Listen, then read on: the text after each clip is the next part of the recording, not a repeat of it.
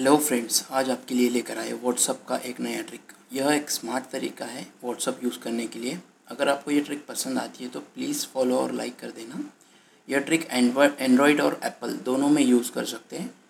दोस्तों, आपको पता है अगर हमें व्हाट्सअप यूज़ करना है और उस पर लॉक लगाना है तो हमें एप्पल स्टोर या प्ले स्टोर से कोई एक्सटर्नल ऐप डाउनलोड करना होता है।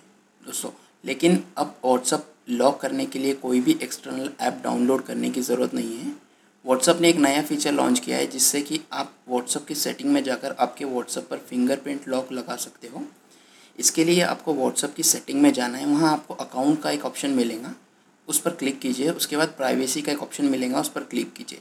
और सबसे नीचे जाइए, जहाँ पे आपको एक ऑप्शन मिलेगा फिंगरप्रिंट लॉक अभी उसको क्लिक कीजिए और उसे इनेबल कर दीजिए। जैसे ही आप इनेबल करते हैं तो आपको फिंगरप्रिंट एक्सेस देने के लिए पूछेगा, वहाँ पे फिंगरप्रिंट एक्सेस दीजिए। और उसके नीचे आपको तीन ऑप्शंस मिलेंगे। एक मिनट थर्टी मिनट्स या फिर इमिडिएटली तो आपके हिसाब से आपको जब भी व्हाट्सअप लॉक करना है या तो इमिडिएटली करना है तो वो इमिडिएटली लॉक हो जाएगा या एक मिनट के बाद करना है या थर्टी मिनट्स के बाद करना है। वो आपके ऊपर डिपेंड करता है। इसके बाद जैसे ही आप बैक आओगे तो आपका फिंगरप्रिंट एक्सेस लॉक हो जाएगा। इसके बाद जब भी आप व्हाट्सअप ओपन करोगे तो वो आपके फिंगरप्रिंट के बिना ओपन नहीं होगा।